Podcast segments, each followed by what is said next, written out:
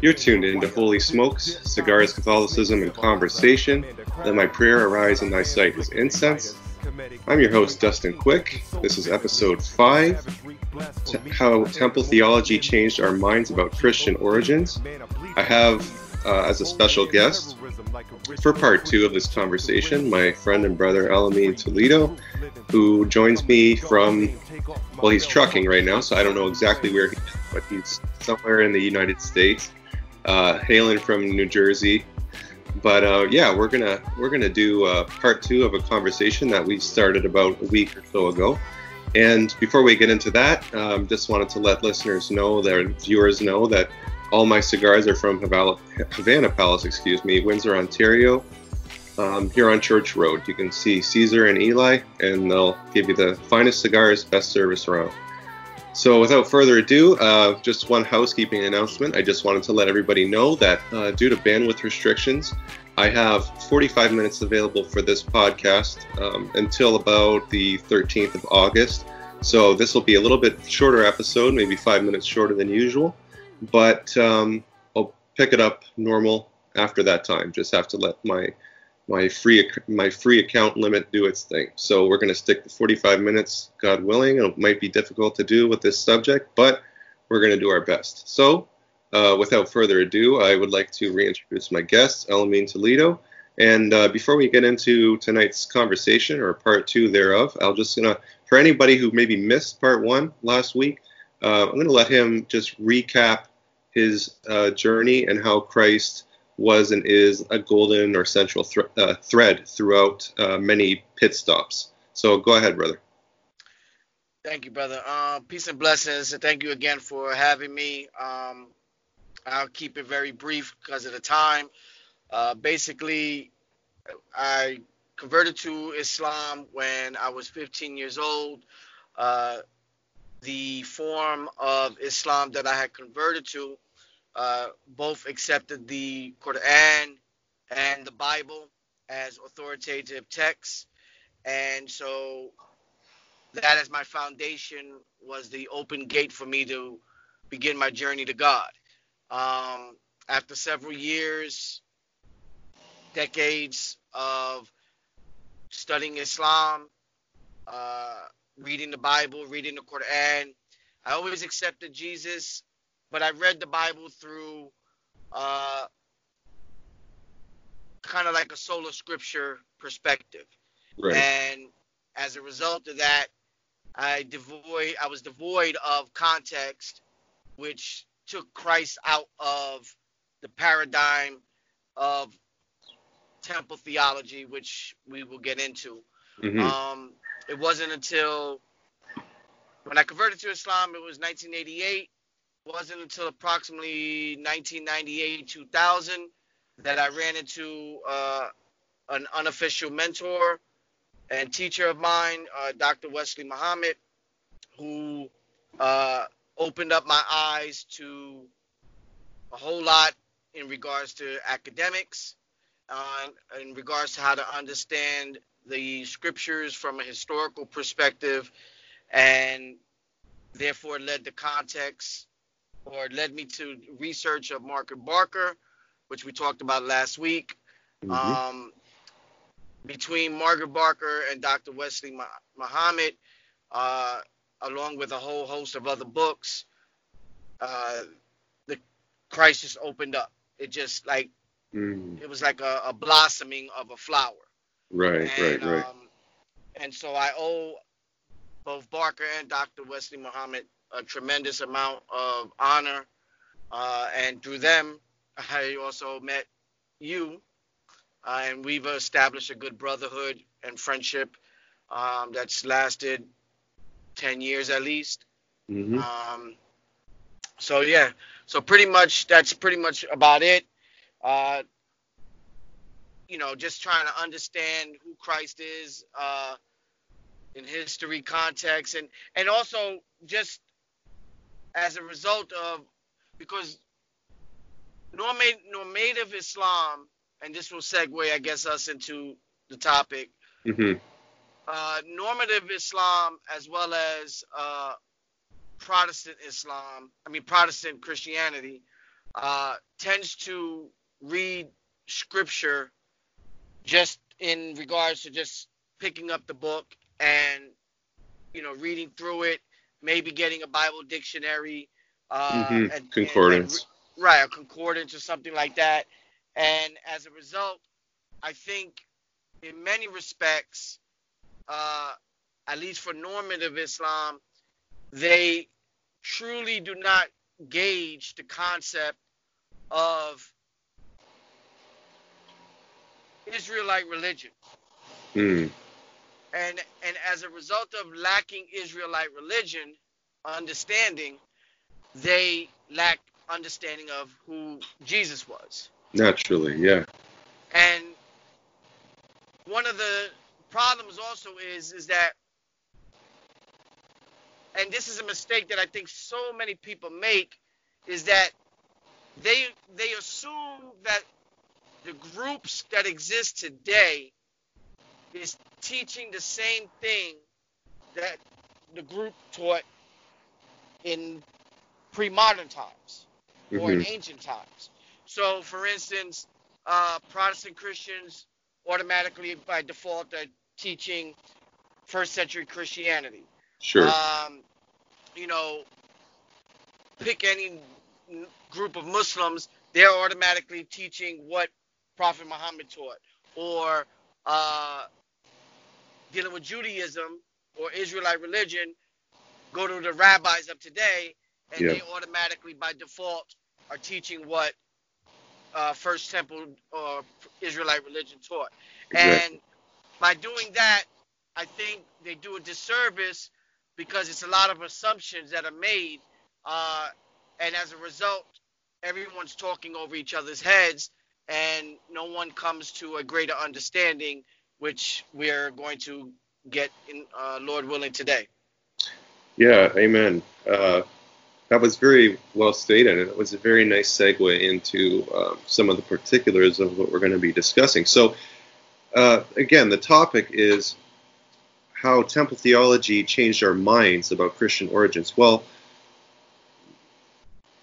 before temple theology, that necessitates that there was minds to be changed. Well, changed from what? Uh, we had particular assumptions, and because we've both been in Islam, we can speak to that, right? So uh, I know you said the particular um, sort of frameworks of Islam that you were dealing with. You, you they kind of more readily accepted the Bible along with the Quran. But when I came to Islam, it was like straight up Sunni orthodoxy. So um, the Bible was pretty much disparaged. Um, uh, and and basically the only things that you could glean that were truthful were those things which lined up with the Quran. And even then, uh, the biblical texts therein were filtered through Islamic interpretation.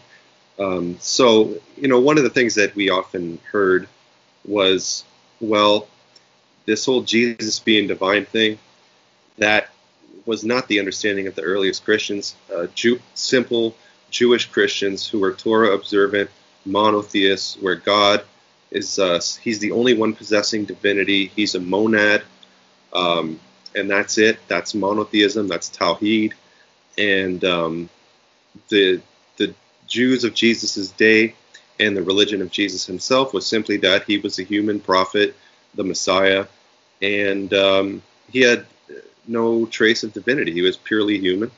And um, this whole elevating Jesus to divine status is uh, something that came later on down the story when, you know, and there's various boogeymen that people blame. The Emperor Constantine, or is always a big one, right? He, in order to keep peace in the empire, he uh, basically took Christianity and he superimposed it over paganism uh, with the sun god and Sol Invictus, which is funny because Sol Invictus didn't wasn't invented until after Christianity came on the scene, but we won't talk about that. Um, um, but anyways, so yeah, it was just basically paganism, and the fall guy, poor Saint Paul, was was a fall guy because here's this you know former Pharisee, he has this conversion. And unfortunately, because he was so Hellenized and the other good Jews weren't, he was able to take uh, pagan concepts and Jewish concepts and create this new religion, and he was some sort of arch heretic or arch deceiver. Um, so that's a popular narrative. Now, um, there's a lot to unpack there, but um, I understand that you went through, we discussed last time the book The Great Angel, a study of Israel's second God by Barker, and I understand that you pulled some relevant quotations. So that, that's what I want to speak to is well, we're going to kind of discuss uh, that those ideas um, to start off. Yeah, I um, one of the first things were in regards to well, not the first thing, but one of several things that I had taken note of uh, over the years is that in First Temple theology, the the enactments of the priest, from the garbs he wears to uh, how he does the rituals and things of that nature, all were symbolic of something that was taking place. And for the sake of time, uh, we could just say it was a basically a theophany taking place. Exactly. And as a result of that, uh, the high priest was at the end of the day spoken of when he wore his garments, he was Yahweh in person. And with this backdrop, with this backdrop, uh, we fast forward to the New Testament times, and this was, we all know that Jesus was the high priest of the earliest Christians. Mm-hmm. And in order for Jesus to be the high priest of the early Christians, he had to function in similar ways as the first high priest of the old temple, uh, of the first temple. Mm-hmm. And one of the things that was eye opening for me was when the high priest in the Old Testament would wear the name Yahweh on the forehead, and or the name on the forehead, mm-hmm. and or the name placed in the in the individual. Right. And I noticed uh, in reading Barker several years ago, uh, several times, one of the things that she says in um, in the Great Angel, Israel's uh, second God, on page 208, she says, as early as the fourth gospel, which is the Gospel of John, we find Father glorify thy name in 12:8 and glorify thy son in 17:1. She says John knew that the name was the son. He said that Jesus had manifested the name in the world, almost as though the name had been something separate which Jesus took upon himself. This is exactly how other early writers described the process the name was put on. And so she she's you know correlating how the high priest would put on the name on you know put on the name on the the, the turban, and Jesus was putting on the name upon himself. You see what I'm saying? And and and we would know we would understand that to be the uh, the incarnation. Right. Exactly. Yeah. Uh, so the, the vest, that, the, the, vesting, right? He's putting right. on his priestly his priestly garments. Correct. Correct. Mm-hmm. And and she also goes on to say here, uh, the most frequent frequent imagery was that of robing or of being marked on the forehead. And then she goes on to say Clement of Alexandria had known the significance of the high priestly vestments. And then she quote she goes on to quote uh, his uh, excerpts from uh, Theodosius and, and etc. So that was that was on page 208 and 209. You know, okay. so that was, you know, it's it it's it was little nuggets like this that kind of started chipping away at how I was beginning to understand in a better light who Christ was. Sure. You see what I'm saying? Uh, yeah. More than more than just because even in Islam, one of the things in the Quran it talks about uh, the station of all the prophets. Yeah, the and maqam. it says that right, the maqam, and it talks about how Allah raised some prophets above others, uh, but there is no distinctions between them. They are all from the Most High, and so this it, from from my studies, this had fit in perfectly with giving Jesus his rightful due as Yahweh in in form. See, and I think this was another another, and again I know it's time, but this this is another nugget because I think the problem when coming talking over each other's heads is that when Christians say Yahweh, Muslims understand Allah. Yeah.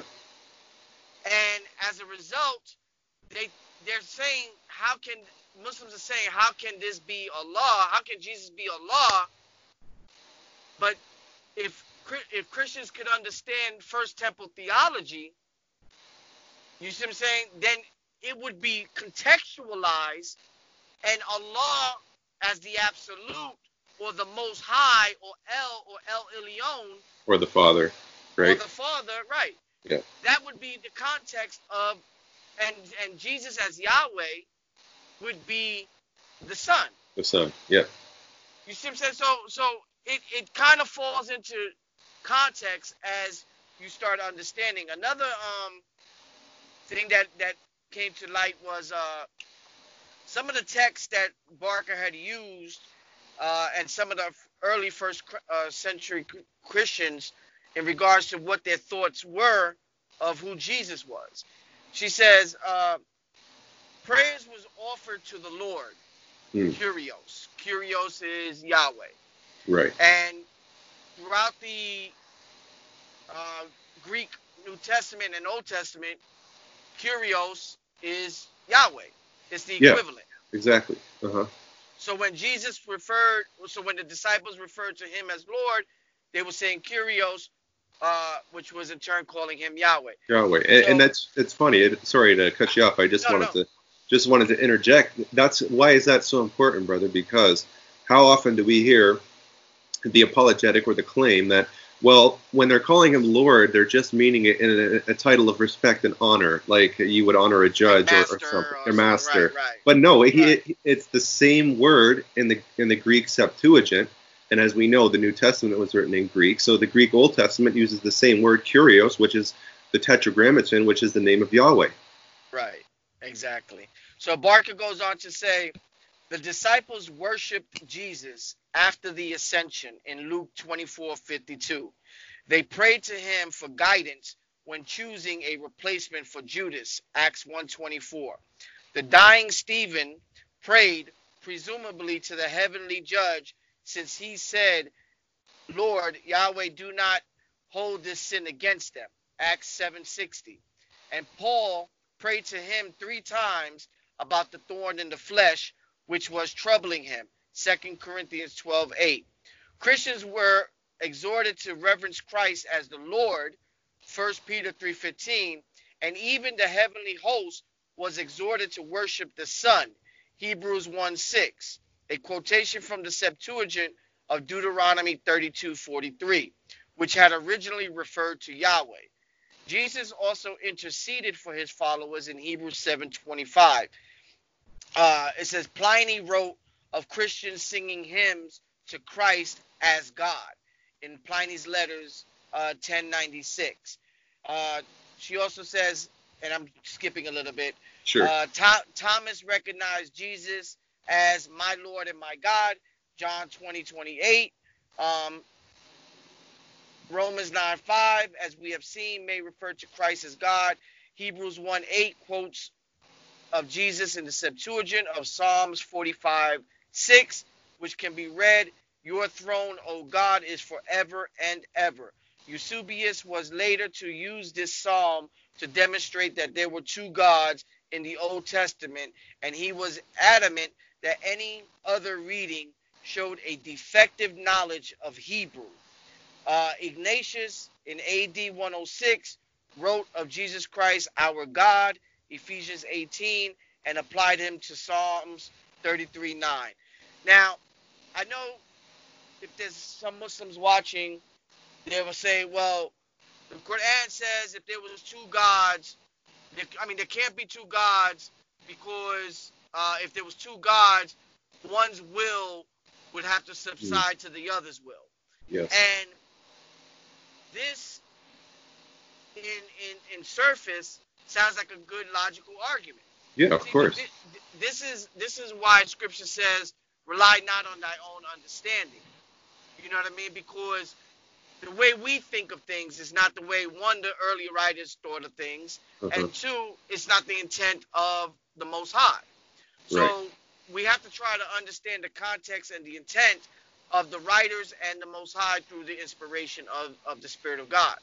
Mm-hmm. Now, when when when it is said here, it demonstrates that there were two gods in the Old Testament. There's only one being that's yeah. divine. Yeah. Or or one one being that's absolute. Yes. Okay. And from that one being manifests other beings of force and power or godship. Yeah. Okay. And but they have that that existence within the Most High. That's right. Mm-hmm. You see, so so they're not separate. They're together. Yeah, they're bound up. I mean, and that's just it. I think. See, I think when the when the Quran's talking in that manner, I think it's I think it's assuming um, separate. I, I, even if you could, I, it's pointing it, it's pointing to the absurdity of the concept of two separate or more absolutes, which couldn't exist. Number one, metaphysically, it would be impossible. Number two, their wills would be at odds. But right. the way that you're explaining it, and the way that you know classical Christian uh, metaphysics understands it, is that, like you said, there's one absolute existence, unoriginate, and the fount of all divinity and existence, which would be the Father, and the Father eternally begets or brings forth uh, a second person, which is is in Him at all times, and the love that proceeds uh, and you know spirates between them back and forth. That's the Holy Spirit, right? So it's not it's not separate, concrete divine entities, and I think that's important to note. And uh, yeah, it, and and basically like I was thinking about this the other day. When we're dealing with Old Testament allusions to the Lord, 99% of the time it's going to be the Son because it is understood by early Christians that the Son is the one who could quote unquote come into contact with the world. The Father is virtually unknowable. And even, you know, pagan philosophers agreed on this, right? The absolute is unknowable. But the unique thing about the Christian claim, and Jesus makes this clear, is that number one, nobody knows the Father except the Son, but also with the revelation of the Son come into the world, now is a special time in dispensation because now he can make the Father known to his to his followers as he himself knows and loves the Father. So now we're in a different age. We're at the end of the age where the Father is now revealed in the Son to creation, whereas before it was just the second person who could quote unquote manifest in anthropomorphic theophanies and, and all that other stuff. But we don't really you don't really hear quote or see uh, much of the Father, and Jesus himself said that, right? Uh, no man has seen God at any time nor heard his voice. He's talking about the Father.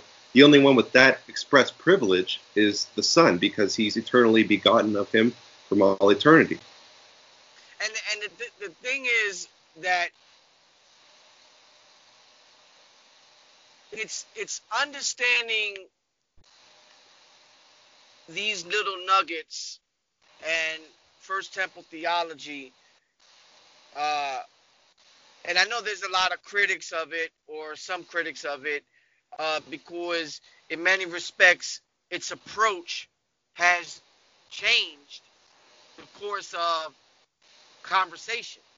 That's right.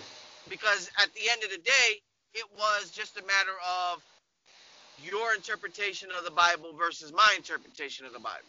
Yeah. And so until until this contextualization has come into play, it's your word against mine. And you know, my spirit is stronger than your spirit, or who, whose divine spirit is more authoritative. It's like two boxers going into the ring and saying, uh, "I prayed to God for victory." Well, whose God is going to knock the, the, other one out? yeah, exactly. Yeah, so, yeah, yeah. Um, so contextualization is uh, very important. Now, what one of the other final things. This one's a little bit uh, more in depth, mm-hmm. but on page 222, she goes on to talk about. Uh, this is not to suggest that the very first disciples called by Galilee immediately recognized Jesus in this way. The gospel traditions themselves make clear that right to the to the right one, right to the very end, the disciples had failed to recognize Jesus. So she's saying, see, and this is why it's difficult when people want to make everything black and white. Mm-hmm. Because revelation is an unfolding. And so when you're just taking sola scripture and you try to pull something out out of the context, you could come up with things like, oh, the disciples didn't see Jesus as God. Yeah, exactly. Yeah. You see what I'm saying? So, so this is this. She's con, uh, contextualizing it here. She's saying, uh, so the disciples had failed to recognize Jesus. Luke 24, uh, 25 to 27. Such recognition as we have in the accounts of the ministry must have come from a later stage of realization when the stories were recalled and retold with the wisdom of hindsight. So she's saying that once everything unfolded and everybody was looking back at everything that transpired, they understood everything in the context. Yes. hindsight is 2020. Yeah. Mm-hmm.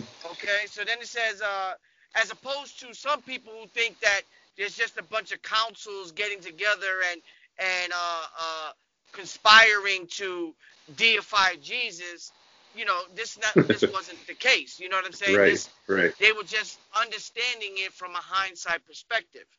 That's right. Yeah. Uh, so then she says, it is perhaps best to read the New Testament in the light of Philo's usage. Uh, mm. He knew that Kurios and theos were the main aspects of the chief of the angels, the Word. Kurios was the Word as ruler and theos was the word as creator. Now, this also contextualized for me when Jesus is called Kalim Allah in the Quran, mm-hmm. the word of Allah. No other prophet is given that uh, title. That's true. Yep.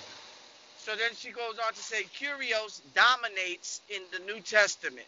Since so much is expressed in terms of the royal traditions, there is no need to search through the contemporary cult of divine kingship and suggest that the Kurios is evidence of the Hellenization or paganization of early Christianity. Mm, so nice. she's saying that the evidence is so overwhelming in the context that it fits in that you don't even have to search in the pagan world.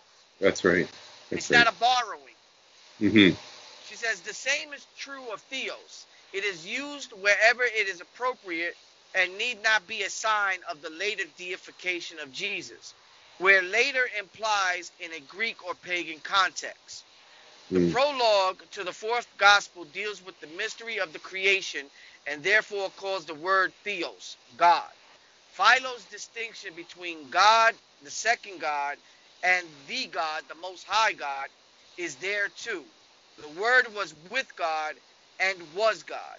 Thomas ex- exclaimed, My Lord and my God, uh, not because he thought that there was a difference between the two, but because, as Philo said, he was uttering a double invocation to the powers, the creative and the kingly.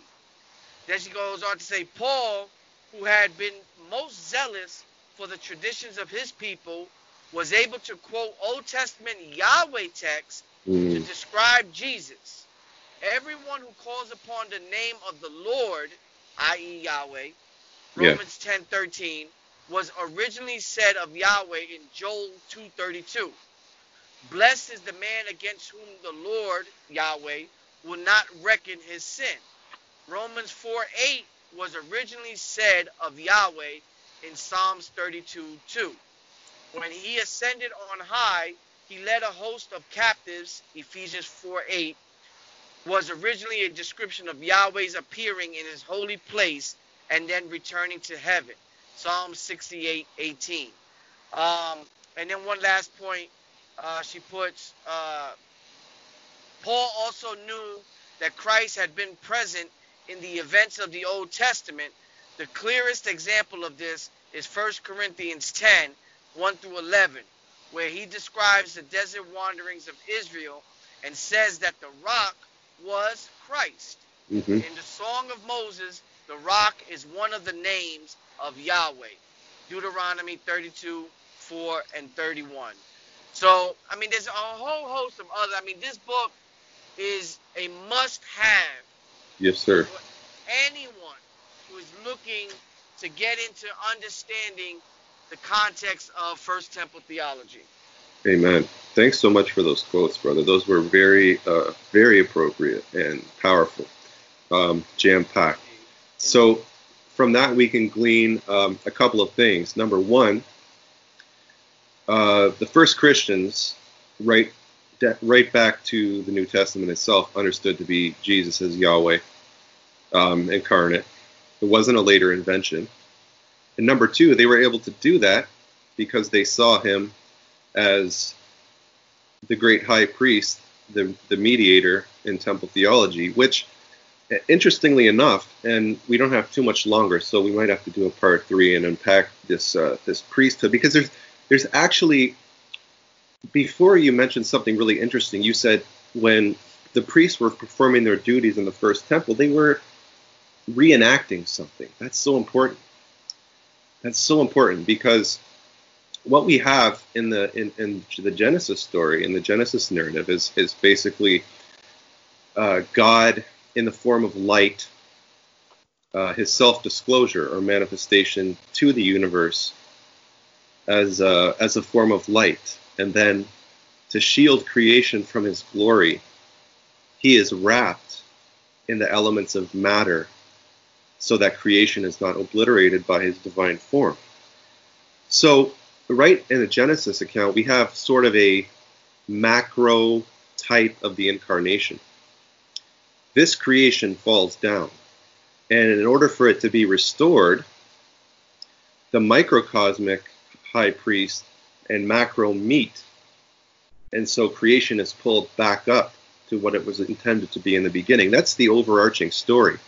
But I say that to say to ask the question, what were the high priests in the temple reenacting? Well, they were essentially reenacting a type of the Genesis story, where a creation.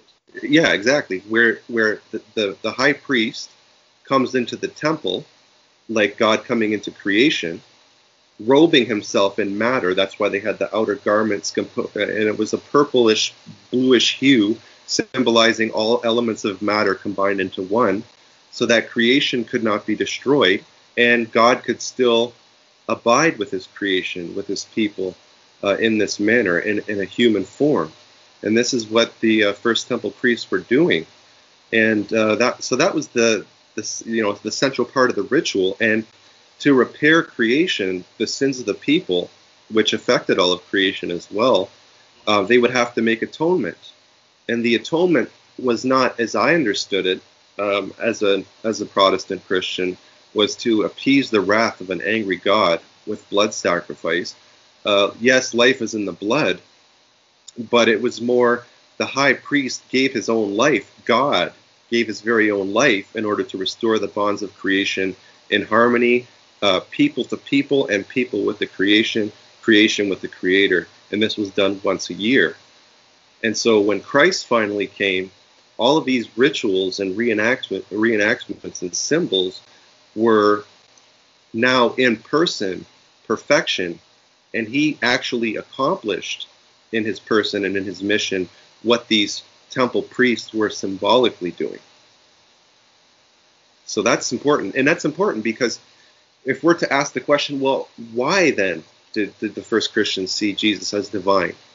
It wasn't they weren't simply cherry picking quotes out of the Old Testament. They they were able to do that because they had a prior frame of reference to put those quotes in.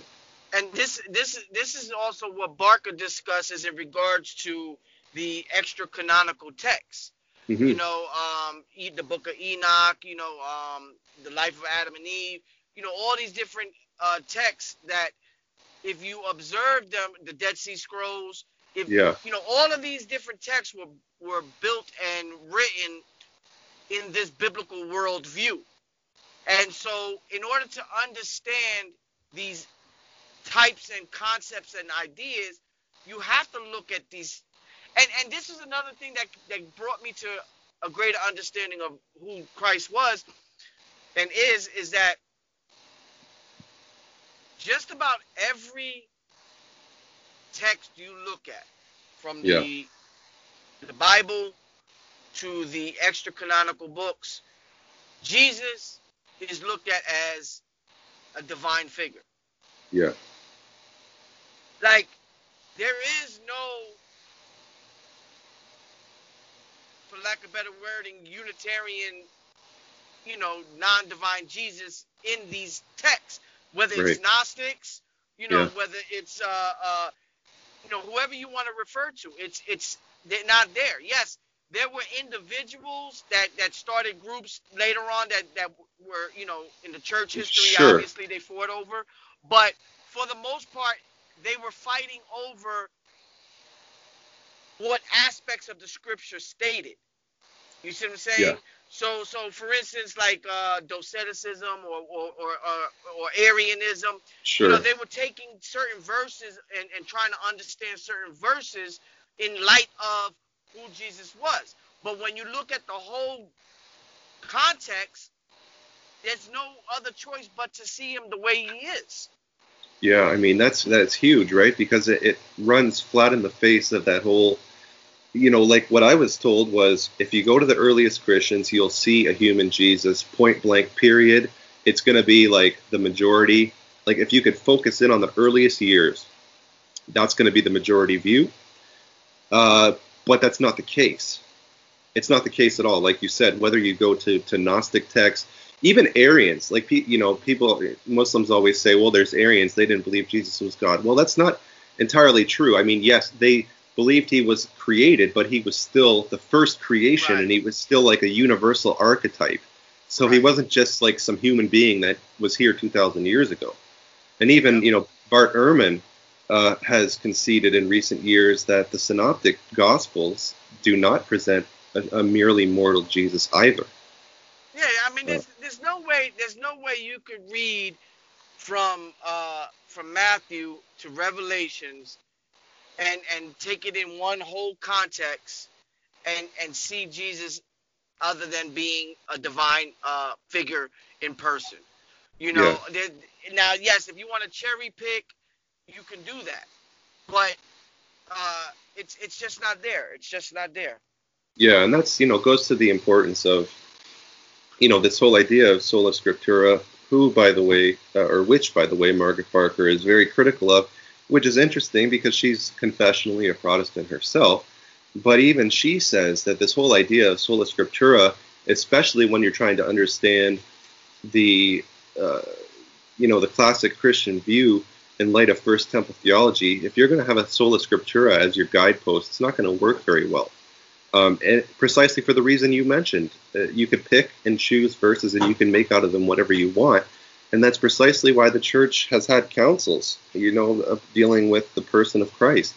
And it's funny because at some of these councils, they would name certain heretics, like Nestorius or Arius, and they would say, these people interpret scripture on their own which is exactly what people do today and claim divine authority, but they don't have the actual authority to do so. Um, that's why you know it's always been through the lens of the church.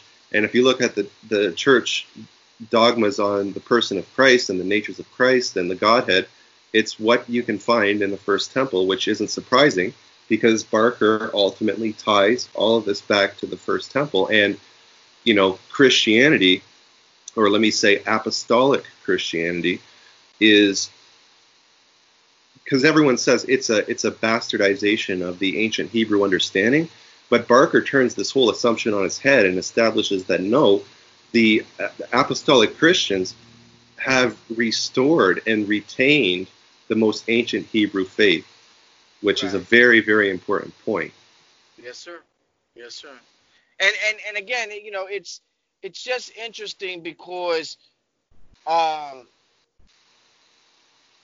without without without understanding the context again it goes to the issue of talking over each other's heads mm-hmm. and this is why um you know it's it's even why when when when i started to understand because a lot of muslims don't think of the rituals that exist within islam in in context you know they're just oh these are these are the rituals set up just taken you know, for granted. Yeah. Right. They're just taken for granted. So they never look to understand and and it is only through uh uh through embracing and com- conversing with uh with history in context because again it's not devoid of you know it just didn't just fall out of the sky correct yeah and and this is what i think people need to realize in order to